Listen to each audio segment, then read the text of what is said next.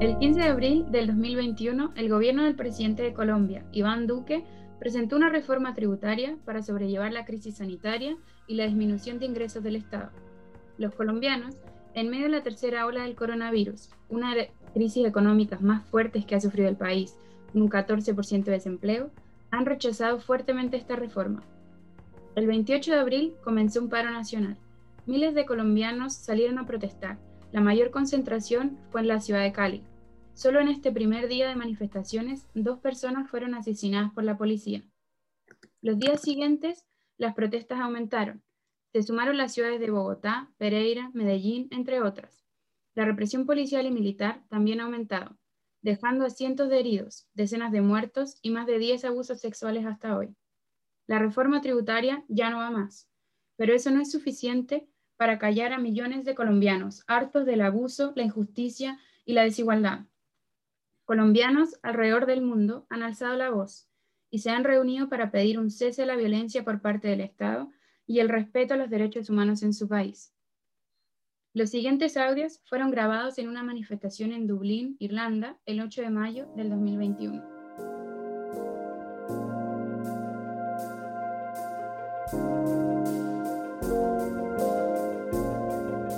Entonces, ¿por qué estás acá en la manifestación? Estoy aquí por, apoyando a las juventudes y a sus padres que quieren hoy demostrarnos que hay una lucha que se puede dar y una lucha que se puede ganar para cambiar, para mejorar un país que ha sido lleno de corrupción y de malos políticos que nos han robado por más de 50 años y ya estamos cansados y queremos que esto cambie. Para apoyar toda la gente en Colombia que en este momento está en la línea de frente, eh, hablando sobre todo y dando a conocer al pueblo irlandés o a la ciudadanía irlandesa lo que está pasando en Colombia, porque creo que es muy importante que la comunidad internacional conozca qué es lo que está pasando, el abuso de poder, el abuso de las fuerzas militares, la desigualdad, las injusticias que vive Colombia porque siento dolor de patria y quiero apoyar a los colombianos y a mi familia que viven allí. Básicamente por todos los asesinatos que han habido. Eh, venía hoy hablando precisamente que de, tengo 34 años y en mi burbuja del privilegio nunca vi esto como tan cercano. Así estemos lejos, vemos en, un, en los videos y en las redes sociales en los medios que son eh, eh, que tienen la información confiable. Vemos como la policía y como además civiles o policías vestidos de civiles o paramilitares lo que sea que sea esta gente está matando a las personas. Está matando gente que tiene el derecho a protestar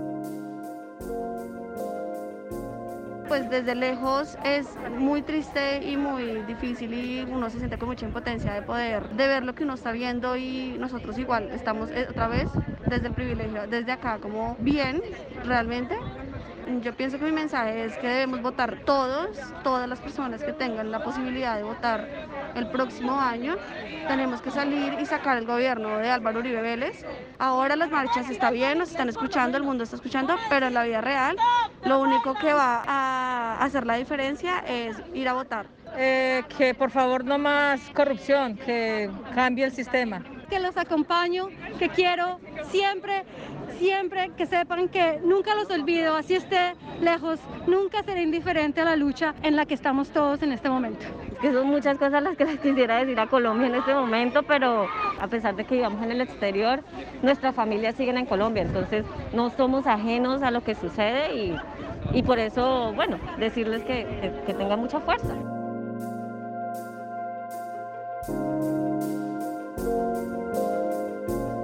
Como dije al principio, estos son audios y testimonios de mujeres colombianas en la marcha en Dublín del 8 de mayo. Y estoy aquí con dos compañeras colombianas que quieren hoy estar presentes para contar la situación, para contar la situación, para conocer a más personas y mientras más personas puedan enterarse y puedan compartir lo que está pasando. Estamos con Clara, con Majo, María José Bienvenidas chicas, bienvenidas a Mujeres que Admiro Podcast. ¿Cómo están? Bien, Sai, muchas gracias por invitarnos. Gracias, Aji. Eh, pues en medio de todo muy bien, creo que estamos bien aquí. Yo escucho ese audio y solo me, se me ponen como los pelitos, como, oh, como que me dan ganas de llorar. Creo que lo que más me ha impresionado de todas las redes sociales es eh, la manera como la gente alrededor del mundo se ha pronunciado y se ha visto la solidaridad. Me han llegado por cosas del destino muchos videos y desde Australia, España, Noruega. Es increíble cómo la gente se está pronunciando y se ha solidarizado. Es que yo creo que es un cansancio ya de patria y es algo que tenía que pasar, la verdad. Sí, igual esto es algo que venía pasando hace muchísimos años también, pero en el campo y no lo veíamos. Estábamos desconectados, o sea, la desconexión que hay entre nuestras ciudades y el campo es brutal.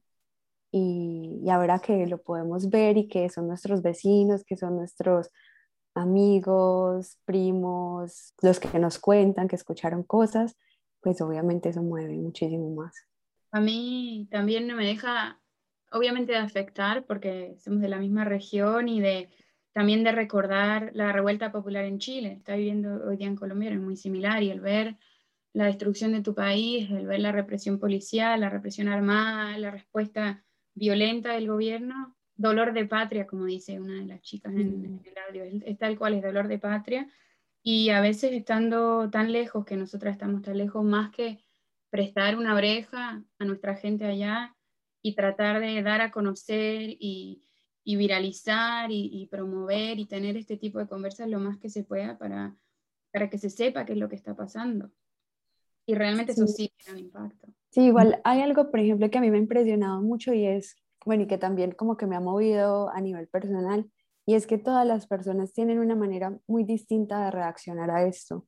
Entonces, por ejemplo, hay unas personas que dicen, listo, salgo a la calle y lo doy todo, y arriesgan su vida por, por la causa, y valientes completamente. Otros que, bueno, tienen que trabajar en la casa, otros deciden aislarse, otros dicen, bueno, yo no soy capaz de escuchar estas noticias y no quiero escucharlas. Y pues también pasa eso, porque también hay como enfrentamientos con, con tu familia, con la manera de pensar. Son vínculos que, que se empiezan a poner como frágiles. Esta, esta mañana escuchaba a una chica que la entrevistaron en un podcast y dijo, esto fue como el florero de Llorente en su época. Esto fue lo que ya detonó, yo creo que venía un cansancio acumulado es más de 60 años de guerra, ¿sí me entiendes? Y creo que esto fue algo un poco parecido a lo que pasó con Chile. Fue, o sea, uno lo ve como que lo que detonó la protesta fue el incremento del precio del metro en Chile, si no estoy mal. Entonces, aquí fue como la reforma tributaria. Esto detona una protesta que se alarga por días, en la cual el día que decidimos em, hacer la primera marcha, estaba en la casa de una amiga tratando de escribir las pancartas y decíamos, ¿qué ponemos? O sea, hay tantas por que no sabemos qué mensaje es el que queremos transmitir. O sea, es que alguien, alguien decía, no es solo la, la, reforma tributaria, luego la reforma de salud, luego que en las protestas empezaron a matar a la gente, entonces luego venga, peleamos. O sea, la protesta sigue porque eso fue una, una ola de nieve. Una cosa lleva a la otra y tantas cosas de las cuales estamos cansados. Pero una vez llega la pandemia, pasan cosas como que Colombia calificó como uno de los países que han tenido el peor manejo de la pandemia por el Instituto Lowy de Australia. Y es como, bueno, listo, algo está pasando, hay falta de preparación, eh, también es un país que literalmente todos los comerciantes independientes viven del día a día, entonces no es tan fácil cerrar una, una, ciudad, no es tan fácil decir, listo, cerramos y listo. No, ¿qué van a comer? ¿Qué va a comer la gente de cada día? Y creo que en ese momento en el que, listo, nos damos cuenta que va a haber una recesión económica súper fuerte y que el 42% de la población ya pasa a ser pobre como se califica, nuestra clase media completamente desaparece, nuestro país ya es un país pobre, hay incluso un gran porcentaje que están en pobreza extrema, que no tienen ni siquiera la ingesta de calorías mínima del día. Y yo creo que esta hambre que se tiene ya es como que revienta todo, mm. sumado a todas las reformas que se necesitan, que se han venido acumulando, muertes de líderes sociales, o sea, muchas cosas que ya venían ahí como una bomba de tiempo y este ya fue el tope. Tómale eso la desconfianza, la gente ya no confía en las negociaciones que van a haber y justamente cuántas veces esta gente se tiene que molestar, parar, poner a un país en ese extremo de, oiga, se está acabando la comida para que me escuchen. O sea, entonces las negociaciones no están siendo exitosas o cuánto plazo tiene una negociación, ¿sí? Es eso, la gente ya desconfía del gobierno, dice como listo, vamos a hablar, pero, ajá, ¿qué tan temporal va a ser esta solución? Sí, yo creo que es eso, como que el gobierno está absolutamente desconectado de lo que pasa. en la ciudad, en el campo, como que ya no escuchan y estamos cansados de eso, todos en todos los niveles. Sí, es tal cual, como dicen ustedes, una olla a presión. En Chile, como decías tú, Clara, era el tema del, del aumento del transporte público y eran 30 pesos. Y entonces hubo esta frase que fue durante toda la revuelta, que no son 30 pesos, son 30 años. Al final esto, claro, es la gota que rebalsó el vaso en muchos países de la región y si no pasó, va, va, a pasar, es inevitable y más aún, como dicen ustedes, en un contexto de crisis en la que estamos, que es una crisis sanitaria mundial, que deja pérdidas en todos lados, pero que en los lugares que ya estábamos viviendo pérdidas, las pérdidas, la desigualdad y las injusticias se incrementan. Algo que pasa hoy en día en las manifestaciones sociales es que no hay líderes. Mucho pasa por redes sociales y es como si nos juntamos, empieza la marcha, nadie sabe que la inició, nadie sabe con quién conversar, quién va a empezar el diálogo. Y ese sentimiento de masa genera sentido de pertenencia, genera que no estoy mal estando enojado, porque, porque estamos todos enojados, pero, pero es muy difícil conducirlo luego. Y es muy fácil que eso quede luego en nada también. Pase algo más grande, como una pandemia, y eso queda como, bueno, queda pendiente, lo veremos luego. Hasta la fecha yo no tengo conocimiento con quién se va a reunir el presidente a hacer los diálogos. No sé qué se va a dialogar aún, o sea, qué. Si esto empezó por un tema y ahora se está tornando por otro, que es la violencia que está usando las Fuerzas Armadas contra el pueblo, ¿sí? sí sin embargo, hay algo que eh, he estado escuchando mucho mm, y es, o sea, no a la violencia total, ¿sí? Ni de las Fuerzas Armadas, ni de personas que hay infiltradas dentro de las protestas que también ahora quieren responder con violencia, ¿sí? O sea, es no a la violencia. Eh, estoy en pro del diálogo, pero de un diálogo que no sea, eh, ¿cómo se dice eso? Fafarachero, o sea, que no vengan a, prometer cosas que no se van a cumplir, ¿sí? Y que también aparezca quién se, a quién se le va a hablar. También pasa que se empiezan como a tergiversar las versiones, entonces dicen, no, es lo que pasa es que la guerrilla está volviendo y se está metiendo a las ciudades, pero esa es una excusa también para decir, listo, toda esta gente que estamos matando eran guerrilleros y no, pueden ser civiles. Es, es un problema mucho más complejo, o sea, como, como dice Clara, estas mesas de diálogo son muy importantes que sean participativas de casi que todos los partidos, más muchos colectivos también, porque sabemos que en este momento están reuniéndose con uno, pero es algo así como para darte contextos, hay, no es como de ni, ni de izquierda ni de derecha, sino que es como muy como en la mitad. Entonces es como, bueno, listo, necesitas algo que de verdad abarque a todos para que se pueda hablar algo que, que sí lleve a algo, porque si no es como, no, ya lo cumplí, hablé, eh, voy a esperar a que la gente se canse de marchar prácticamente.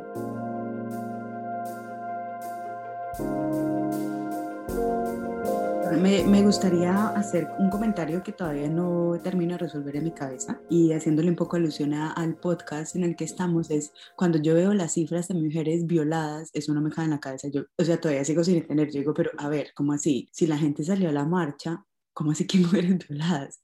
Entonces alguien, alguien me contó, yo no sé si esto sea cierto, y es como si habían unos policías que lo que hacían era tomar las mujeres, como eh, encerrarlas y violarlas, y yo, pero venga, a ver, esto no me cuadra mi cabeza, como así, estamos marchando por una reforma tributaria y como aparecen casos de violación. Eso sigue sin responder. Y casi mil personas desaparecidas y que además, o sea, son mujeres, pero también como géneros diversos, es un poco mezclado de, de géneros también y es muy impresionante, es como, ¿cómo pasa esto? Y yo creo que hay algo ahí que, que va en la institución como tal, que como decía Clarita, o sea, hay desconfianza de las instituciones. Entonces es como yo ya no creo en la policía, la policía no me cuida, chicas dicen, me cuidan los de la primera línea. Sin embargo, también nos arriesga, o sea, los chicos, obviamente cuando los cuando los agarran, les matan, los destrozan a golpes. A nosotras o nos agarran o nos violan. Es una de las dos. Incluso es así, no importa la edad. O sea, no importa la edad. También hay señoras a las que han, han violentado, pero yo siento también que, y he visto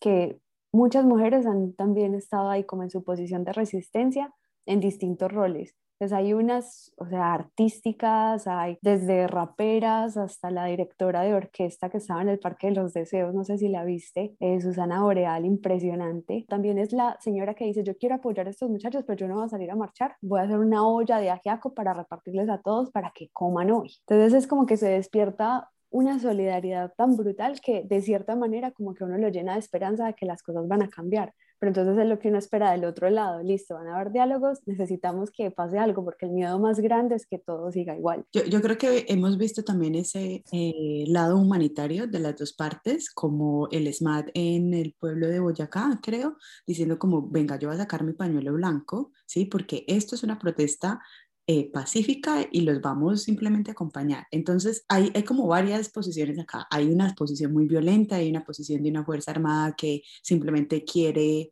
eh, parar el paro con, con, disparos, hay gente dentro de las protestas que responde con violencia, pero también entendemos que hay colombianos que están mostrando esa cara pacífica, esa cara humana y ese cansancio de violencia. Es que no es una violencia solo de ahora, es una violencia de muchos años. Em, aquí me voy a adelantar un poquito y estaba pensando como en quién admiraba dentro de este paro. Eh, creo que alguien muy cercano a mí que admiro es a mi hermana. Ella tiene demasiada resistencia, ella ha salido a las calles, pero también me dio tristeza en algún momento sentir miedo por ella y decirle si ve un policía salga corriendo y se esconde. Eso me pareció lo peor. Yo decía, cuando uno le huye a la policía, están acá para cuidarnos, ¿sí? Entonces, bueno, no sé. Creo me, que... me encanta escuchar que, tus que tu hermanita está en la calle, porque además yo conozco a las hermanitas de Claro, entonces es como, ah, qué hermoso.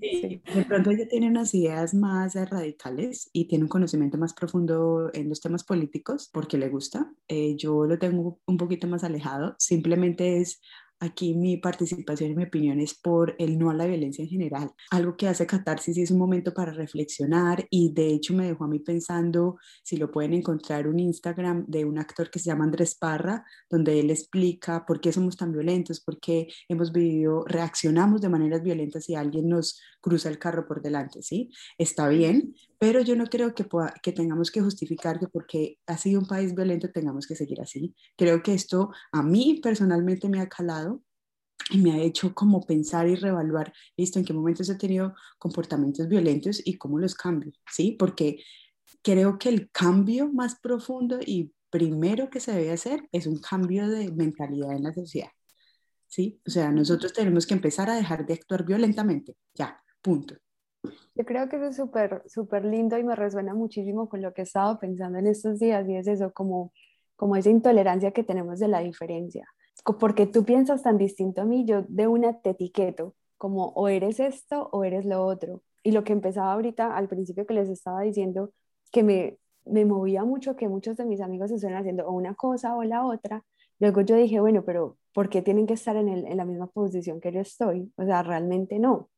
No, es como poder tener ese, como esa sensibilidad o esas ganas de querer escuchar al otro para saber qué está pensando, qué está viviendo y asimismo, no quiero decir que vas a compartir exactamente lo que está diciendo, porque ahorita lo que dice Clara, dice, listo, yo no me siento así de horror revolucionaria, pero estás abierta a escucharlo y estás abierta a discutirlo y que te sientes y que abres como ese espacio seguro, que yo creo que eso es lo más bonito, como que tus amigos y, los que estén alrededor tuyo se sientan como seguros de que pueden compartir y, dar como ese, ese argumento, esa opinión.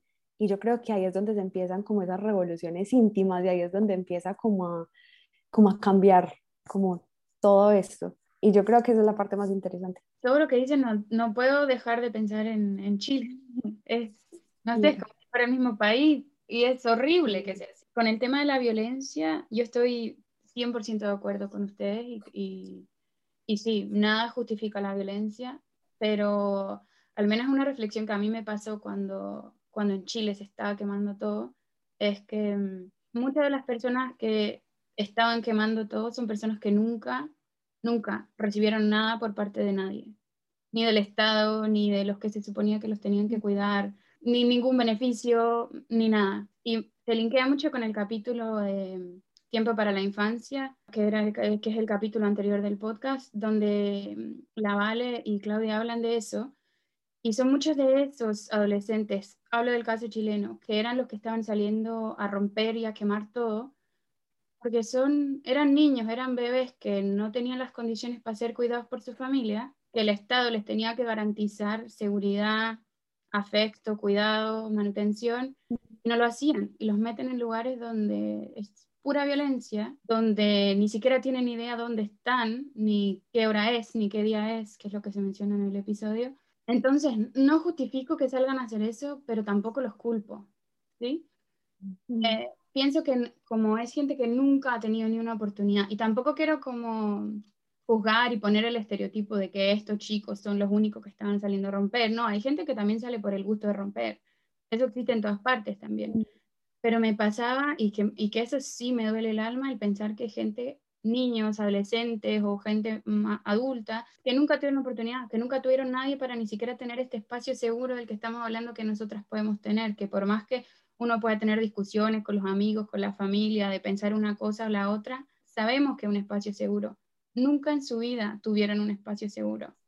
Si ven la oportunidad de salir y mostrar toda esa rabia que tienen dentro, lo van a hacer, porque como no, no, no los justifico, pero tampoco los culpo y siento que hasta intento entenderlos también. Y me imagino que esas personas que no han tenido nada también existen en Colombia. Y, y entonces, claro, ven esta oportunidad de salir y decir que no me interesa. O sea, es que me vale una mierda lo que esté pasando porque nunca yo le importé a nadie. Sí, es una deuda social igual, o sea, es como que son generaciones que han crecido en las mismas condiciones y que en este momento después de la pandemia pues se empeora. Entonces es como, no hay nada que perder. Mm. Entonces yo creo que la misión de nosotros, pues como nosotras acá lejos y, y, los que, no sé, tenemos el privilegio de tener ese lugar seguro, seguro porque tenemos techo, porque tenemos comida, porque no hay que contar las monedas para ir a comprar lo, lo que quieres comer en la semana o en el día. Creo que es eso, como listo, desde mi posición, qué puedo hacer, qué puedo decir, con quién puedo hablar, no sé, hablar con los amigos, hablar con la familia, registrar la cédula para votar en el 2022. Y también nosotros tenemos la posibilidad de viralizar, ¿sí? Tenemos la posibilidad de, de comunicar, de como hacia dónde es el rumbo, tanto político de acuerdos, no sé qué vaya a pasar, no sé qué vaya a pasar en los siguientes días, pero un cambio de actitud que creo que sí puede empezar por mí. Sí, yo creo que es esa sensibilidad como a la justicia social, como sentirte triste por todos los muertos de la gente que está protestando, pero también los policías que se están muriendo. O sea, es como muchos de ellos capaz querían ser buenos policías, quiero creerlo. Eh, y hay en este momento una campaña muy grande que dice eso, como no te pueden obligar a disparar. O sea, tenemos un número en el que tú puedes denunciar que no quieres disparar, porque realmente la persona que dio la orden, si llegado el caso, la justicia fuera, se diera como se tiene que dar, quién se va a la cárcel. No es el no se va quien dio la orden, sino quien la ejecutó. Entonces es como, bueno, listo, piénsalo, también es tu pueblo, también pasa. Las generalizaciones, eso, eso mata, literalmente.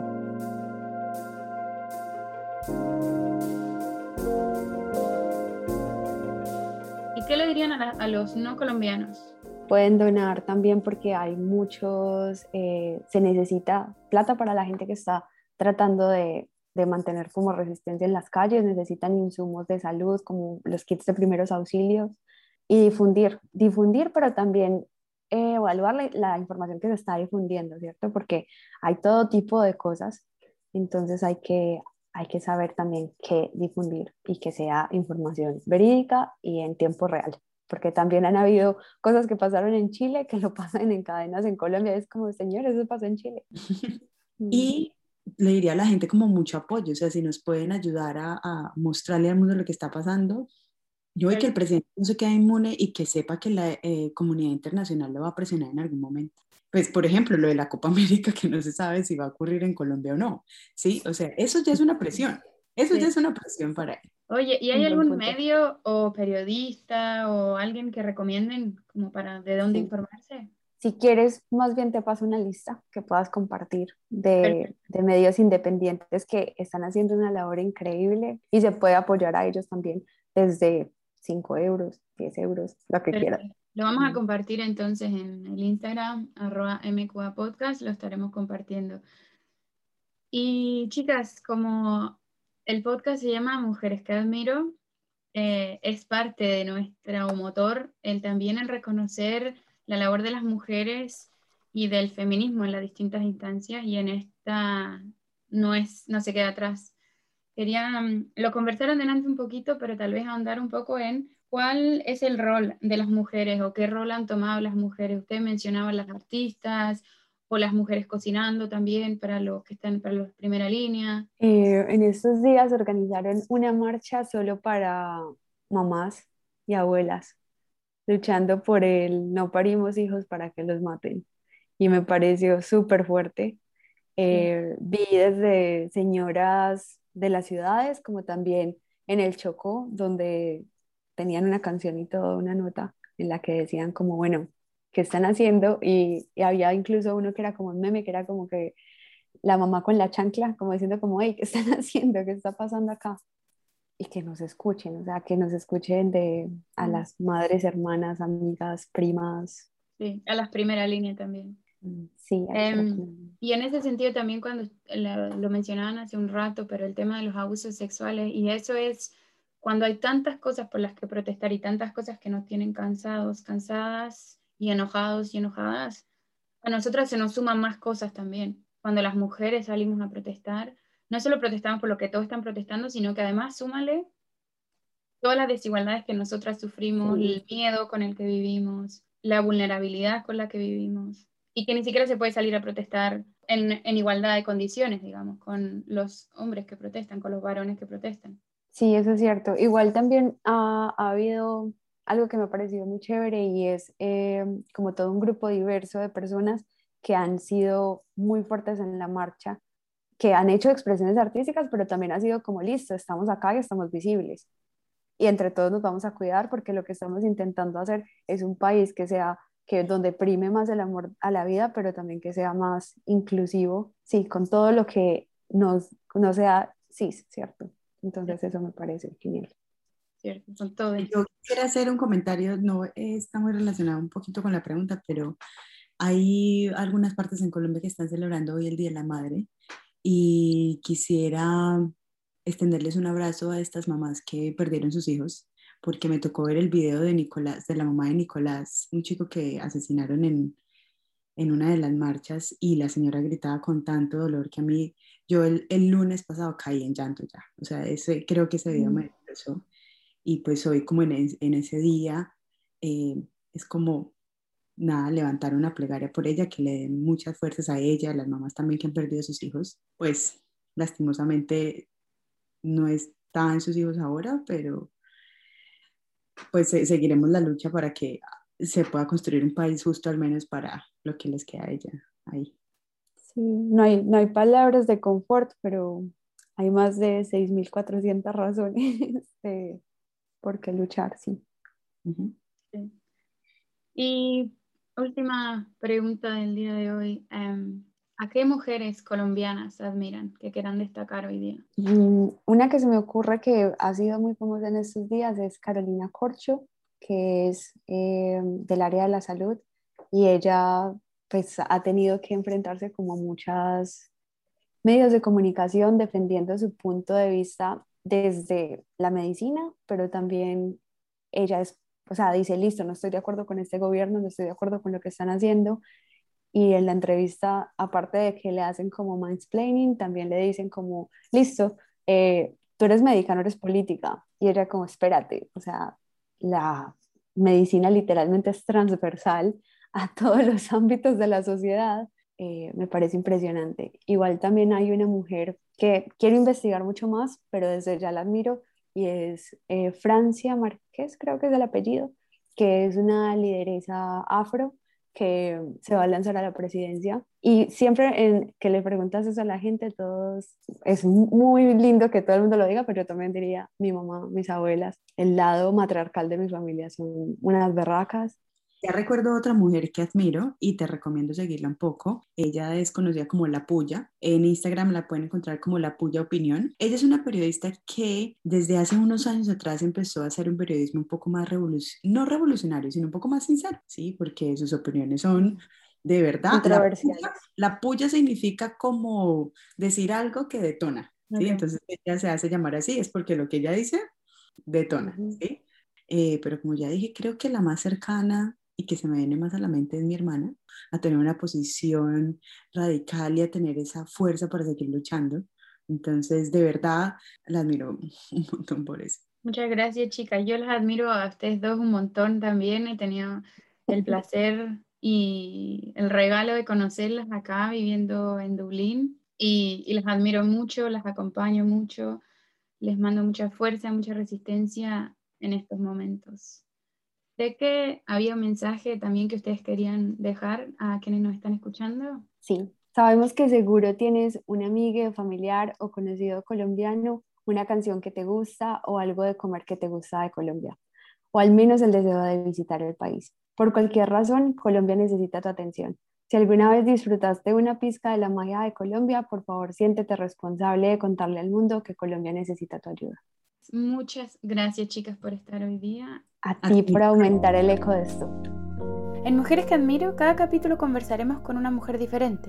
Queremos conversar sobre el ser mujer, sobre nuestra historia, un espacio sororo para escucharnos y para escuchar a otras.